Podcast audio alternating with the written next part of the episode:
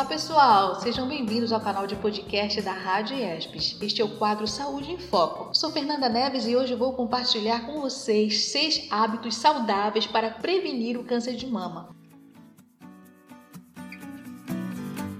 Na primeira dica, você sabia que o brócolis possui fitoquímico sulforano que tem a capacidade de destruir células cancerígenas? Frutas vermelhas como amora, framboesa contêm fitonutrientes anticancerígenos que retardam o crescimento de células malignas. Segunda dica: consumir duas porções de cenoura todos os dias pode reduzir o risco. De acordo com o Instituto Nacional do Câncer, o INCA, 25% dos casos de câncer no Brasil são os de mama e boa parte poderia ser evitado evitado com simples hábitos saudáveis no dia a dia. Na terceira dica, evitar o sobrepeso. A obesidade está associada a um risco maior de câncer de mama em mulheres que já passaram pela menopausa. Isso acontece por causa dos altos níveis do hormônio estrogênio nessa fase da vida. Parar de fumar e diminuir a ingestão de bebidas alcoólicas é a quarta dica. O tabagismo pode fazer com que o antigo câncer retorne ou até mesmo facilite o surgimento da doença em outro órgão. O consumo frequente de álcool também está diretamente associado ao aumento de risco do desenvolvimento do câncer, não só de mama, mas em outras partes do corpo. A quinta dica,